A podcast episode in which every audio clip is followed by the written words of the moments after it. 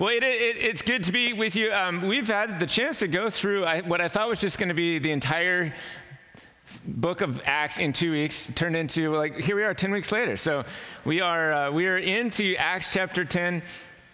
So, if you want to open up your own copy of the Holy Scriptures, I encourage you to do so. We will be in Acts chapter 10 today. Uh, but you know, if I were to ever have a chance to, to preach through the entire book of Acts, it would be really all about this restored community. That God was doing something new, that He was building something different, that there was something new that was happening, that there was a major change, a major shift, and all of a sudden, you know, Jesus ascends into heaven and says, Hey, you know, you wait in Jerusalem, the Holy Spirit is going to come, and then this launching of this revolution, this launching of this kingdom, this, this launching of the early church, that we then get to follow along along through the book of Acts. And here we are, 2,000 some years later, still in this space of the advancement of the kingdom of God. And right here, Cedar Home in Stanwood, Washington, is on like the precipice of what God is doing to advance the kingdom of God. Like you are here because of what God is doing and what He started to do 2,000 years ago, as we're reading through this launch of the kingdom of God, like we are seeing that advancement coming and coming each and every day. And sometimes you might get discouraged and like, Lord, would you please come? And then other days you're like, wow, the kingdom is active and moving and alive, and it is exciting to be a part of this community. And I can even feel like you have a senior pastor here, and like there's this like sense of like, okay, God, you're gonna do something and whether there's a senior pastor here or not, you know what? The Holy Spirit is here and moving, and you are all out in the community and living amongst your neighbors and working amongst your uh, coworkers and hanging out, learning amongst your co-students or whatever that's called. You are you are like learning with them, you're working with them, you're living next to them, you are in the midst of the community, and you have the Holy Spirit in you. And then the kingdom is like it's coming, right? On earth as it is in heaven. And it's inevitable, it's going to happen. And we have the opportunity to be a part of how God is using, using, um, using us in the kingdom right here in Stanwood, Washington. I mean, we hail all the way from Monroe, and we like to join in with what's happening in Stanwood. So, so thanks for putting up with us, Monrovians. Um, I always try, try, to say there's not a lot of good that comes out of Monroe, except for you know, except for we've got the prison. I mean, that's about it. Like all the dairy dairy farms are all dried up, uh, and now they're pumpkin patches, but um, you know, but we, at least we have the prison. So we hail from Monroe. It is, it is nice to be with you guys. And uh, I met some new people this morning, and it, it's cool that uh, God is bringing new people um, to Cedar Home and, and, that I'm just excited to see where this is going to go. I'm excited for you guys. So, Acts chapter 10 is where we're at. But let me ask you this question. In your life, when have you had those like watershed moments? Those like moments of like, ex- like, like uh, somebody shout out this moment of their life that just changed everything, changed the trajectory of their life, that just, just dramatically changed uh, so much of what was happening in their world. Like, can, can somebody tell me something? Okay, salvation, that's always a big one. That's a good church answer for sure. Yes. Yes, when I was saved, my life forever was changed, which is that's it's beautiful, absolutely. Uh, for me, that was when uh, August 3rd, 1995 in the parking lot of Olive Garden after all you can eat soup, salad and breadsticks, like 9 things of salad, way too much soup, lots and lots of roughage. Um, but in that moment, in that moment, God met me there in that parking lot. And yes, my life was forever a different trajectory because of that. That was beautiful. That was when I was 18. How about uh, some somebody else. Okay, yeah. So you, you, you, just happen to sit down to the next to the right person, intro to Bible college, and like forever your life has changed. Things got expensive, and uh, yeah, yeah, it was hard to make budget then. Yeah, I get it. Yeah, absolutely. Right? We meet somebody, and then next thing you know, our life is forever different because we have met the person that we're going to do the next 50, 60, 70 years with. And it's, and it's a beautiful thing. And our life is forever changed. Awesome. Yes, yes. When we get married, right? 1999 for us. Um, that, that, was a, that was a moment where, when I was 21, my life changed completely. Yes, things, things got expensive. What else? Children. Children, yes, yes. Yeah, when I was 26, we got kids and then we just kept having kids. So um, my life kept changing seven more times, you know, like or six more times, just seven, I think. All right. Yeah, so just just seven. So so yeah, yeah, when we have children, I mean, all of a sudden, like, you know, life doesn't revolve around us anymore. And, you know, there's, there's these needy things around that have to be fed and watered and stuff. So, um, yes, and educated, and we love them dearly. And then they, they bring so much light and blessing into our life, and it's amazing and it's just incredible. And the chance to, to disciple them and to see how God is going to use them in the kingdom, it's a, it is a treat, yes. But as soon as like that moment, you know, that moment when, uh, when, I, when Riley was born, like 20, almost 21 years ago, and we're sitting there in the hospital, and all of a sudden, all these nurses rush in, and there's like lights flashing, and things are happening, and baby's getting taken out and rushed upstairs to the NICU, and all of a sudden, it's like I'm in this place of seeing this little baby that's in, in this little uh, box. What do you call it? Incubator, with like wires coming out of it, and I'm thinking, wow, I'm at your mercy, Lord, because I want to do whatever I can for this little baby, and I can't. There's nothing I can do. And yet, that feeling inside of you as a dad, a brand new dad, or mom that cares deeply for something other than yourself for the first time, there's that understanding of the father's heart for his children. Um, and then just like trusting and just relying upon, okay, God, you have this. And that was a change. That was a major watershed moment in, in our life. What else? Having cancer, yes, like, you know, getting some sort of health diagnosis. I mean, there are things like a job change, uh, medical thing that we have to deal with, a major loss in our life, uh, somebody passing that is loved. Um, you know, there are so many things that are those watershed moments where something, the trajectory of your life changes forever from here to there. And in, in what we're going to look at this morning is we're going to look at one of those watershed moments in the church. And so, uh, yeah, so follow along with me to Acts chapter 10. Uh, just a little recap on the book of Acts. Um, the central theme of the book of Acts can be found in chapter 1, verse 8. It says, But you will receive power when the Holy Spirit has come upon you, and you will be my witnesses in Jerusalem and in all Judea and Samaria and to the end of the earth. And so, you know, Jesus is saying very clearly, yes, I am ascending into heaven, and yet the Holy Spirit is going to come upon you as Christians, and, and you are going to have the power then to be witnesses to all that Jesus has done, all that I have done in this world, and then some. And so then these apostles that get the Holy Spirit filled with them, and then all sorts of cool stuff happens. Special effects galore, way better than ever, like Marvel could ever come up with, right? Like the Holy Spirit shows up in this powerful way, and and and uh, these apostles all of a sudden they are then released, and the followers of Christ are released to go and be witnesses. And they are witnesses to everything that God has done. And then we have the same calling, amen? Right? That we are witnesses to what Jesus has done in our life.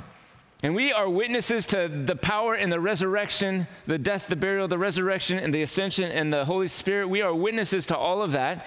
Not firsthand with eyewitnesses, but we are witnesses firsthand, eyewitness to what God has done in our life. And we can, and, and what we have in Scripture, and then we bring that to the community around us. And we are called through the power of the Holy Spirit to be witnesses. All right, and so this is their, this is our calling, right? To be witnesses in Jerusalem, Judea, and Samaria, and to the end of the earth. And so here we are, like 2,000 years later, probably 10,000 miles from Jerusalem. Stanwood, Washington. I, I, did look it up last night. I Googled it. It's 10,800 and something as the crow flies. So we are like uh, far, far way away from Jerusalem. And yet, and yet, we, you know, we, we can, I guess we would probably consider Stanwood to the utter end of the earth. So here, congratulations, you are, you are the ends of the earth. But here we are, um, 2,000 years and 10,000 miles later, the gospel has reached Cedar Home Church, Stanwood community, and now it's your job then to continue to be witnesses as the kingdom continues to advance. And so we we, find ourselves following the launch of the early church. We, we met Saul a couple weeks ago. We met Saul who had, who had been causing havoc in the church and, and, and like getting people in chains and t- taking them back to Jerusalem and keeping the gospel from being like trying his best to put a, a blanket on the gospel, but it, it can't be stopped. God will not be stopped. The gospel continues to be proclaimed. In fact, Paul, on his way to Damascus to go do more havoc, he gets a little sidelined by the Lord and he meets Jesus and he realizes for the first time that Jesus was indeed Messiah. That Jesus is the Lord, that he is the King of Kings.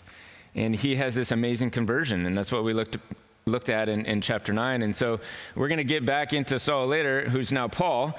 But right now, we're going to take a pause on Paul and we're going to jump into the life of Peter, uh, one of the apostles who had been also preaching the, and proclaiming God's word. So uh, let's, let's uh, kind of find out what Peter is up to. But first, we're going to meet this gentleman named Cornelius. At Caesarea, there was a man named Cornelius, a centurion of what was known as the Italian cohort a devout man who feared God with all his household, gave alms generously to the people, and prayed continually to God.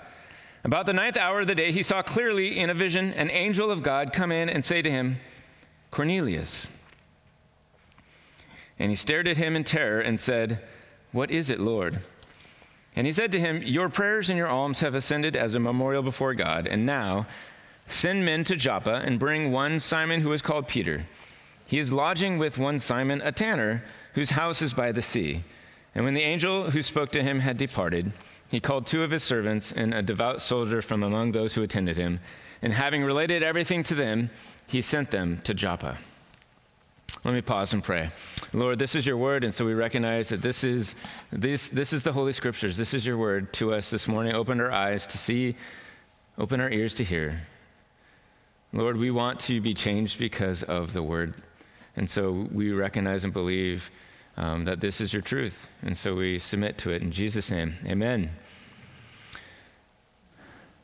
All right. So, you know, anytime it seems like whenever an angel shows up like what is the, the emotion fear right? like there's like terror that comes and you can imagine there you are you're, you're praying and uh, next thing you know an angel shows up and uh, you know and, and again probably a watershed moment for cornelius. And as it turns out it is a major transition in his life. And so here we have cornelius. Who is cornelius? So he's a roman. Uh, he's a centurion. So he is a, a roman soldier who oversees 100 people right? So he's got this cohort this Italian cohort. I've seen it in some other translations as an Italian band, um, but they didn't have instruments. They had, you know, weapons of, of you know, uh, you know, swords and shields and things of this nature. And so this was this is who he was. He was a, a Roman, a centurion. He, but he was God fearing. Like he recognized that the God of the Bible, the God of the Old Testament, the God of Judea, like the God of the Jewish people, like Peter, like like he recognized that that was the right God. And there was like a devoutness to him. Um, he did not, he was not saved. Uh, he did not know that Jesus was Messiah, but he believed in this God and he prayed to God and he gave, he was generous with his, with his uh, resources. And so he was religious. He was a Gentile. All of this is very important as the story goes forward. Um, Caesarea was, was prominently a Roman city. Uh, did you guys notice the name of the town uh, that, uh, that he had to send people to is Joppa? Can you think of another time that we hear about Joppa in the, in the scriptures? Jonah? Did I hear Jonah? Thought I, somebody said Jonah. Yes. Yeah, so, so Jonah, when Jonah was supposed to go and preach, when, when, the, when God told Jonah to go and preach to Nineveh, where did he go? He ran. He ran to Joppa. And so it's, it's interesting that, you know, here we have another example of, of some, like Joppa coming up when we have the opportunity to bring the gospel to um, somebody outside of the Jewish uh, nation. And so this is interesting, right? So, so Joppa was the very place where Jonah ran away from his mission to Nineveh. Um, the other thing that I was really struck by as I was reading through this is that God knew Cornelius' name. And I, I just, I just kind of stood there for a bit and sort of soaked that in. Like, there's a recognition, you know. So here's this devout man, Cornelius. He's a Roman. He's got these soldiers. This is what his job is. He's living in Caesarea, and in the midst of all of this, like in the midst of all of the, you know, millions of millions of people in the world, God knew Cornelius's name. And he reaches into Cornelius' life through this angel and he calls to him directly. He calls him in to him intimately. Like when we know someone's name, it just makes a big difference, right? There's an there's an automatic barrier to a relationship if you don't even know the person's name. And yet God knows Cornelius' name, and the response is beautiful. What is it, Lord?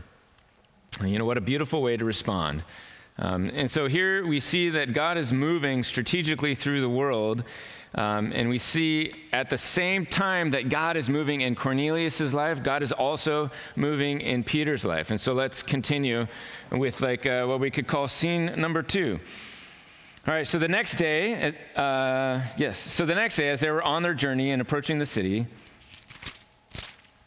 Peter uh, went up on the housetop about the sixth hour to pray. And he became hungry and wanted something to eat. But while they were preparing, he fell into a trance and saw the heavens opened and something like a great sheet descending, being let down by its four corners upon the earth. In it were all kinds of animals and reptiles and birds of the air. And there came a voice to him Rise, Peter, kill and eat. But Peter said, By no means, Lord, for I have never eaten anything that is common or unclean. And the voice came to him again a second time What God has made clean, do not call common. And this happened three times, and the thing was taken up once to heaven. All right, and so here we have, uh, so, you know, first we had Cornelius' vision, and now we have Peter's vision. And so at the, at the same time, God is working and he's orchestrating something that's happening probably about 30 miles between uh, these two gentlemen, right? Where Cornelius is in Caesarea, and then here we have Peter. It's about 30 miles in between. And so, yet, God is working kind of together at the same time. Um, these two would probably never meet if it weren't for what God was doing. And so we have this idea, so this vision. So we have this sheet coming down, and these animals, all kinds of animals on it, and reptiles and birds of the air, and you know things that uh, Peter and his uh, culture would say that these are unclean and not to be eaten. And and so you know we have he's having this like cultural struggle. Like he's seeing these things happen and so and yet it it like so the vision happens and the vision happens again and then the vision happens again. He sees it three times and so we know that this is important. Um, peter is is uh, he's he's really down with the whole idea of three things happening in his life right? Right? He denied christ three times and then he was reinstated and affirmed by jesus three times. Um, and then here we are again, three times Peter gets this vision from the Lord. Um, so the Lord knows that it takes a set of three in order for Peter to get it, right? Um, and, you know, so I think we can relate to Peter. Like, I need to hear things more than once. Um, don't ask my wife how many times they say, What, do I, what am I supposed to get from Costco? Um, so look, three texts is helpful for me. Uh, but so here, you know, so here we have like in, in Old Testament thinking, um, there was the holy and the common. All right, the holy was made common when it came into contact with something common and could only be made holy again through a ritual cleansing. When something was made holy, it was called consecration, and when it was made common, it was called desecration. And so we have kind of these ideas that we could go back to a uh, Leviticus chapter 11 and look at a list and a clarification about what makes an animal clean and what makes an animal unclean. But the bottom line is that there was rules set up for the people of Israel to separate themselves from the world so that they could be holy for God. And, they, and this was a system that was set up, and so it made them different. It made them set aside. They made, it made them separate from. And it, was, it involved what they ate and, and, and some of the other things. And, you know, if they became unclean, then they needed to go you know, to the temple and, and with the, the helps of the priests and all the different sacrifices they would be able to do with the grain offering or whatever the offering that they needed to in order to become holy again. And so it was this kind of ongoing process. And one of the things that was changing with Jesus is that that process didn't need to be in place anymore. And we're going to see the impact of that in today's passage. Um, we don't have time today to go through Leviticus 11 and think about all of that, but you can feel free to go back there on your own study. But a lot of what Jesus was doing with this launching of this new church and the coming of the kingdom was a lot of those rules were being set aside, saying, no, there is no, there is no unclean and clean. Right? And so this type of thinking was appropriate at the time but God is doing something new with Jesus, having paved the way for all sinners to be saved. Um, the door basically has been kicked open for all people to enter through the, through the way of Jesus. And right now, we see God is laying the foundation to kind of shake up Peter's idea about the family of God, of how salvation and the Holy Spirit is not just for the Israelites. Um, and so that's, that's kind of what, what is happening. And so Peter gets this vision, and you kind of get the impression that he doesn't kind of get it just quite yet, that it's just sort of settling in his mind. Uh, but let's go to chapter 11, verse 17.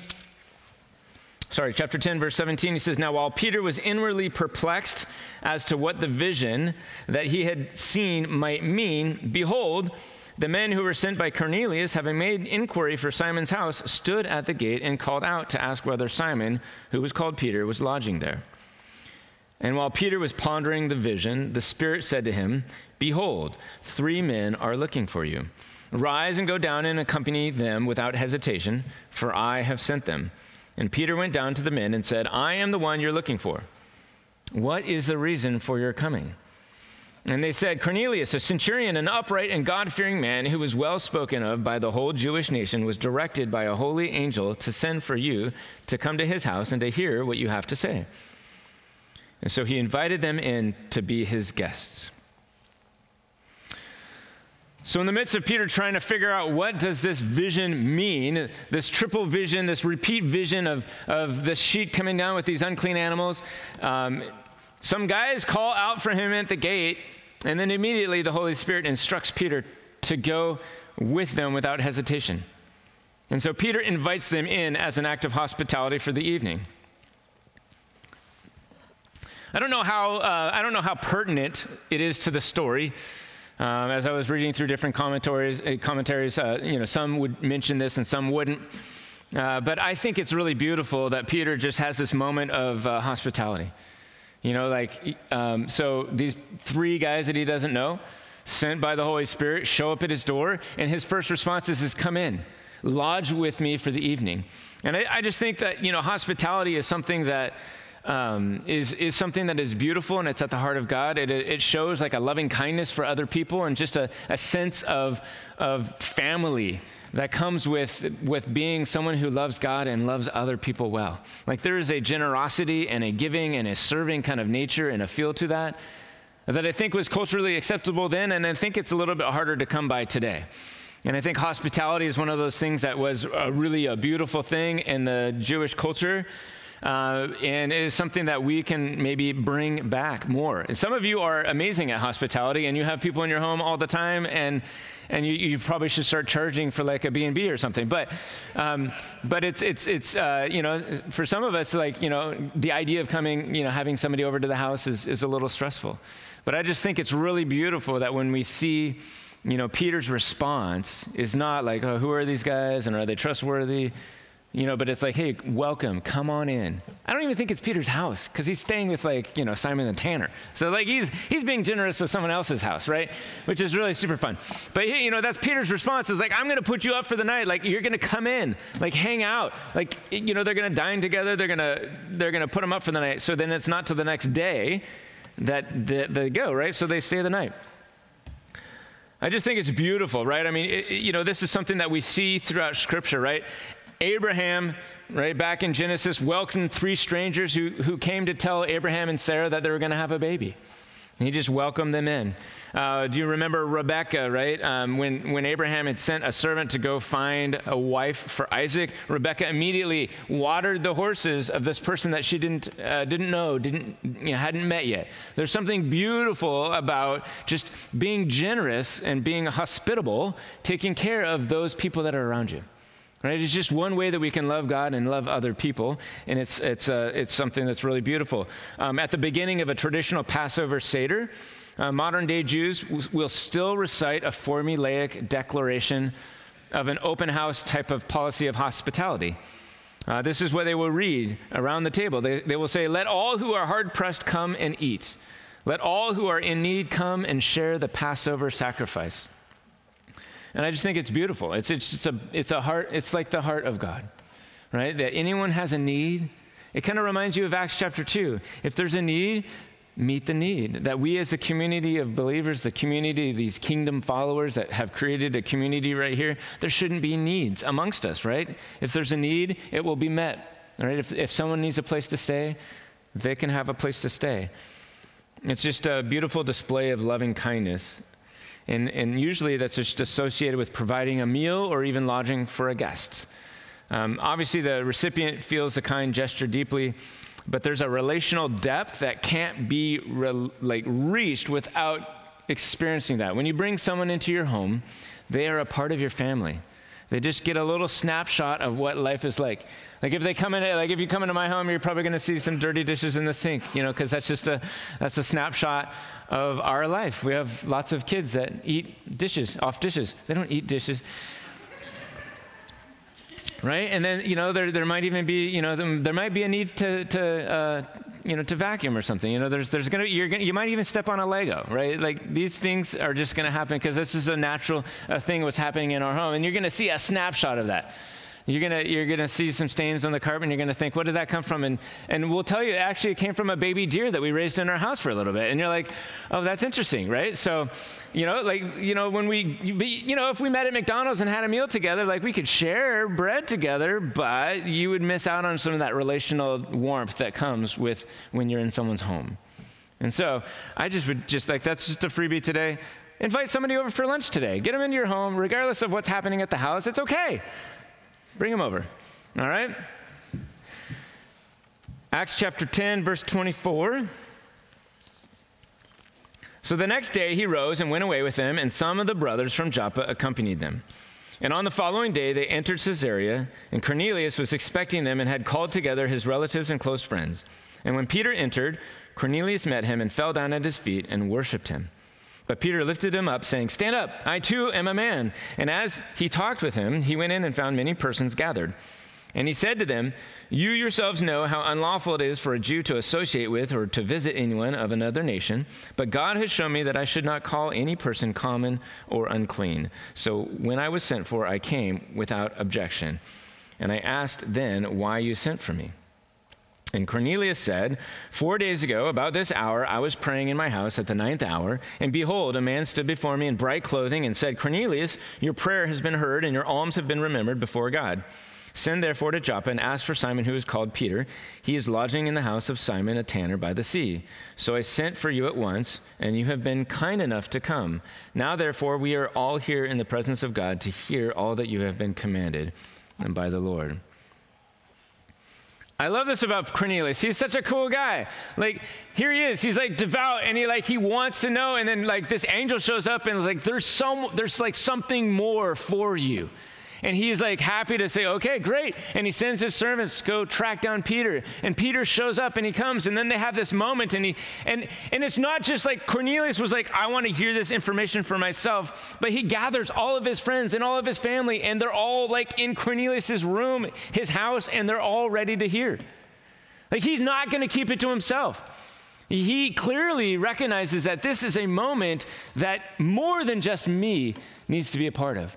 Like, I need to invite others to see and to hear what Peter, this man, is going to bring.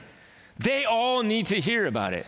Like, you know, I don't know if, if this is Cornelius and just all of his household, and, and, and they're there because, hey, if Cornelius says jump, I jump, but I don't know. But he invites all of his friends and family, and they're there, all ready to hear what Peter has to bring. It's awesome. It's awesome that Cornelius understood that there was something more than just for him.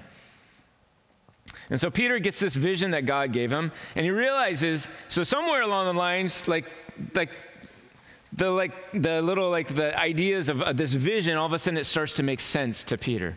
Like it's not about food.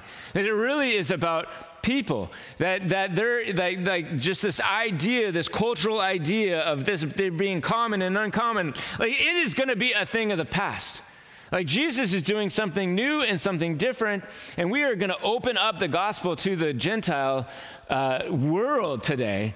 And, and, and God is doing, like, He's on the march doing something new and different, and this is remarkable, and Peter is getting it. All of a sudden, he's realizing this is not about food, but this is about, like, bringing the gospel to everyone. And we are beginning to see the power of the gospel, the way of the king, the kingdom life, which welcomes any and all, regardless of economics, race, ethnicity, color, lifestyle, sin issue, whatever it is, the gospel is ready for everyone. And this is different. This is new. This, there is a place for you. Jesus, the Messiah, is the King, and He died for you. There is a way of salvation for you, regardless of your background, regardless of your socioeconomic status, regardless of, of whatever that you choose to define yourself as. Regardless of that, the gospel is for you, and it's ready for you. And, no, and, and Peter is grasping it. And this, this watershed moment for the kingdom of God as it's marching through, like, this is a life altering transition moment for, for the church. It's huge. It's really awesome. So let's continue the story. Verse 34. All right, so we're like at scene five now. So Peter opens his mouth. And it's so all of these people are gathered around to see, like, okay, Cornelius is like, this is this guy is going to come and he's going to talk, and this is what Peter says. So Peter opens his mouth and he says, Truly I understand that God shows no partiality. But in every nation, anyone who fears him and does what is right is acceptable to him. As for the word that he sent to Israel, preaching good news of peace through Jesus Christ, he is Lord of all. You yourselves know what happened throughout all Judea, beginning from Galilee after the baptism that John proclaimed, how God anointed Jesus of Nazareth with the Holy Spirit and with power he went about doing good and healing all who were oppressed by the devil, for God was with him. And we are witnesses of all that he did, both in the country of the Jews and in Jerusalem. They put him to death by hanging him on a tree, but God raised him on the third day and made him to appear not to all the people, but to us who had been chosen by God as witnesses, who ate and drank with him after he rose from the dead. And he commanded us to preach to the people and to testify that he is the one appointed by God to be the judge of the living and the dead. To him, all the prophets bear witness that everyone who believes in him receives forgiveness of sin through his name. Hear that again, church. To him, all the prophets bear witness that everyone who believes in him receives forgiveness of sins through his name. Truly, I understand that God shows no partiality. I mean, Peter lays out the gospel, right? He says that Jesus was baptized and anointed with the Holy Spirit and power, that he went about healing and delivering all those who were oppressed with the power of God. There were witnesses to all of this that Jesus was crucified, that he was raised from the dead, that he was resurrected, and that he was that was witnessed by all of these people that Jesus had commanded his followers to preach and to testify as to who he was, and that Jesus will be the judge of the living and the dead, and that he is the one that was foretold by the prophets as Messiah. And so he lays out the gospel and he includes all of this. Uh, but he like peter is like grasping the fact that this is there's something different here. He's understanding that god shows no partiality. That there is that that the gospel is for everyone who believes in him and receives forgiveness of sins through his name And the Holy Spirit does not wait for Peter to like have an altar call, right? There's, there's no organized, like, okay, you need to come forward and you need to raise your hand or pray the prayer. But while Peter, verse 44, while Peter was still saying these things, the Holy Spirit fell on all who heard the word. And the believers from among the circumcised who had come with Peter were amazed because the gift of the Holy Spirit was poured out even on the Gentiles. For they were hearing them speaking in tongues and extolling God. And then Peter declared, Can anyone withhold water for baptizing these people who have received the Holy Spirit just as we have? And he commanded them to be baptized in the name of Jesus Christ. And then they asked him to remain for some days. And this is awesome, right? So Peter is preaching, and like, like he's, I don't know how Peter likes to do it, but maybe he has eyes bowed. Let me see your hands raised if you, if you want to accept Jesus. I'm not sure what his like technique was. You know, you got to go to preacher school for this, and he didn't, you know, so he was just led by the Holy Spirit. And, and, you know, so like whatever he was about to do, like he didn't get his moment. The Holy Spirit just shows up, and all of a sudden people are like putting their trust and belief that Jesus was indeed Messiah, and they are like, their lives are changed. And the Holy Spirit shows up, and next thing you know, it's like Pentecost all over again, but it's for Gentiles.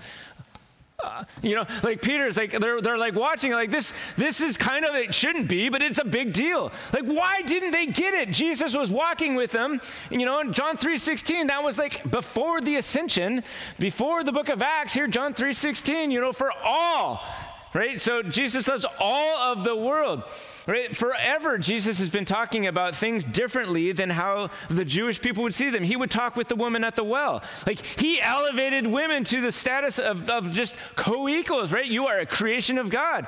He, it was so important for Jesus to make sure that he was like, like, he revealed himself first to women.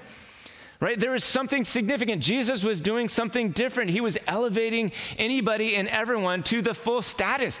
Uh, they are all created in, in God's image, equal, regardless of where they came from, regardless of what gender they are, regardless of, of their past, whether or not they had a, a sexual past as a woman caught in adultery or, what, or whatever. Like Jesus had mercy and compassion equally across the board. And so he'd been doing it this whole time on earth in his ministry. And so why would it be a surprise to these, these Jewish people like Peter? Like, why it shouldn't be a surprise. And yet here we have this moment, this watershed moment where the gospel is being opened up to the Gentile world.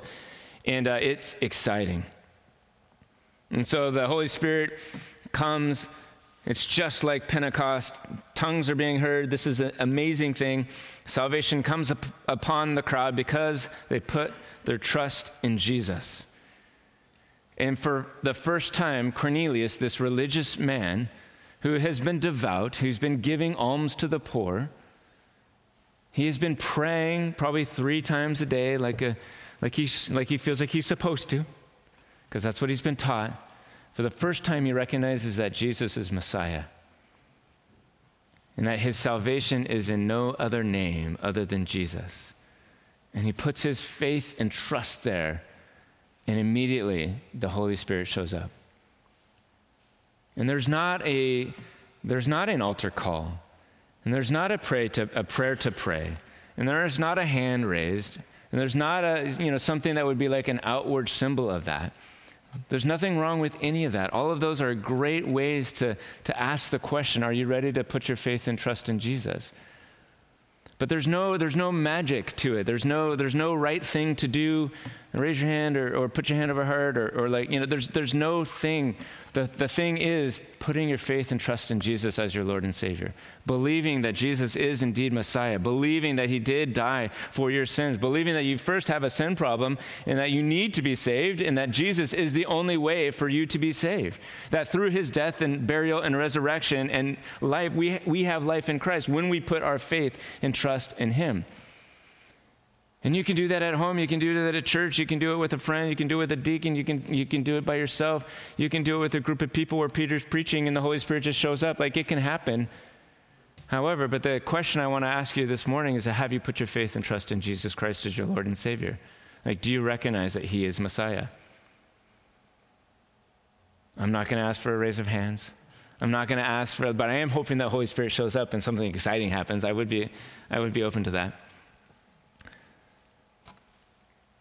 If you have, your next step is baptism, right? I mean, as soon as people come to faith in the book of Acts, boom, where's the water? Let's go. Where's, where's the water? You, you have put your faith and trust in Jesus Christ as your Lord and Savior. Awesome. Now go and be baptized and let's like then be witnesses to Judea, Samaria, and all the utter ends of the earth, like in Stanwood, right? So a few, a few observations about the passage, right? Cornelius was diligent in his religion, but that just wasn't enough. He was searching for purpose and peace, and he wasn't finding it in religion. He knew that there was something more. And there are many functional saviors out there. There are many people trying to find peace through many different means, and religion can be one of those functional saviors. But there is only salvation through Jesus Christ. There's only salvation through Jesus. Even religion without Jesus will not satisfy. Another observation I think is important to make is that just we find that as we are reading through the book of Acts and specifically Acts 10, obedience to God is important. Like, like it's really important. You know, John 14 says, If you love me, you'll obey my commands. Um, Cornelius obeyed, Peter obeyed. And as a result of these two men obeying what God was doing and asking them to do, the kingdom was advanced in significant ways that will forever change the trajectory of the church. A third observation: there is the there is like there's a, like this beautiful kind of interrelated juxtaposed, uh, juxtaposed idea of of the nearness of God and the bigness of God. There's like this beautiful kind of unique knowing, God knowing Cornelius's voice, and then him, like, and him knowing our name. In the midst of it, there is this overall like largeness of the overall strategy of the advancement of the kingdom of God. And they are intertwined. They are together, right? There is this beautiful picture of like Cornelius, just a guy who God knows intimately. and he knows God intimately. And God is orchestrating what's going on with him. And then there's this guy, Peter, and God is orchestrating and knows him intimately. And there's an intimate relationship between Peter and Jesus, right? And so both of those things are happening at the same time that there's this like overall advancement of the kingdom of god. And like it's it's the nearness of god and then just the greatness and the bigness of what he's doing across the globe. Um, and, and it's it's fun that we get to be a part of it that we have this nearness relationship with god. And yet in the midst of it we're a part of something greater than ourselves and so it, it is really beautiful to know that. Like i'm just a little piece of god's great story. Like we are like like that's okay. It doesn't have to all be about us. It doesn't have to be about me. And in fact that helps me like that helps to affect my prayer life. When i realize that there's a beautiful intimacy with god and yet i am a small piece of what god is doing in the grand scheme of things right? In my little world in monroe we have some dairy goats you know my little dairy goat world and some hay and you know like that is really tiny and yet, God cares about that. And there's this beautiful relationship between Him caring deeply about my little family and my little land in Monroe. And yet, at the same time, He is also caring about the grand scope of things from creation to recreation. Because it's so much bigger than just about me. Like we talked about the hospitality all the way back in Genesis 12 with Abraham. We also can see that one day in Revelation 5, there's going to be, you know, people from every tongue, tribe, and nation all worshiping together. In our little piece of Monroe, there'll be some other Monrovians. I know it. There will be. Like it'll be fantastic. Like we'll find some Monroe people maybe even ones from the prison. And, and, you know, they'll be in heaven, and every tongue, tribe, and nation, and we will all be worshiping together because of this grand, transcendental, large, like, king of all, over all these things. Like the same God that knows me intimately is orchestrating things from creation to recreation. And I love that. It's a beautiful mix. It's very cool. Another just uh, another observation is that the family of God is restored, right? Salvation is for everyone. We can take Jesus at his words, for God so loved the world. And go be my witnesses in Jerusalem, Judea, Samaria, and the ends of the earth. Like these are things that they should have thought about, right? Peter crosses the threshold entering into the home of Cornelius, and then the family of God is restored to its fullness of what God had intended from, from creation and will one day be again in recreation. And he steps into a home right past all of the years of cultural differences, past all of the approval of men, and he steps into that home to receive the approval of God. Um, and then lastly, the Holy Spirit is the engine for all missions. The Holy Spirit is the engine for all missions. A budget is nice, a strategy as a church is helpful, maybe even a target is recommended. But at the end of the day, the Holy Spirit decides what's going to happen and when it's going to happen. Be ready for the unexpected. God is at work all around us, even when we don't see it, right? Peter had no idea he was, that God was talking to Cornelius. Cornelius had no idea that God was talking to Peter. And so we just obey the Holy Spirit. We go and we do things, and next thing you know, lives are changed and transformed, and ministry happens, and missions happen because the Holy Spirit is the engine driving it all. Peter was being prepared to preach on something for someone that he was not even aware of. And people were in Cornelius' house ready to hear a message that they didn't even know what was coming. Right? And then those worlds collide and God moves, and it's beautiful. And Let's pray.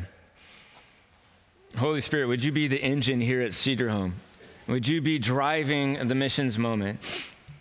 And Lord, I, I, I do pray that we as a church, we would just reflect your heart for all people across all barriers. We love you. Lord, help us to love others as you do. May our hearts align with yours as we see your creation. Thank you so much for this church, and I pray your blessing in Jesus' name. Amen. Would you guys stand to receive the benediction this morning?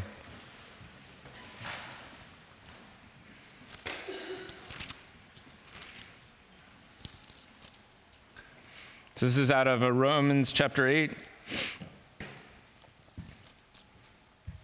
38. For I am sure that neither death, nor life, nor angels, nor rulers, nor things present, nor things to come, nor powers, nor height, nor depth, nor anything else in all creation will be able to separate us from the love of God in Christ Jesus our Lord. Amen? Amen. Have a great week.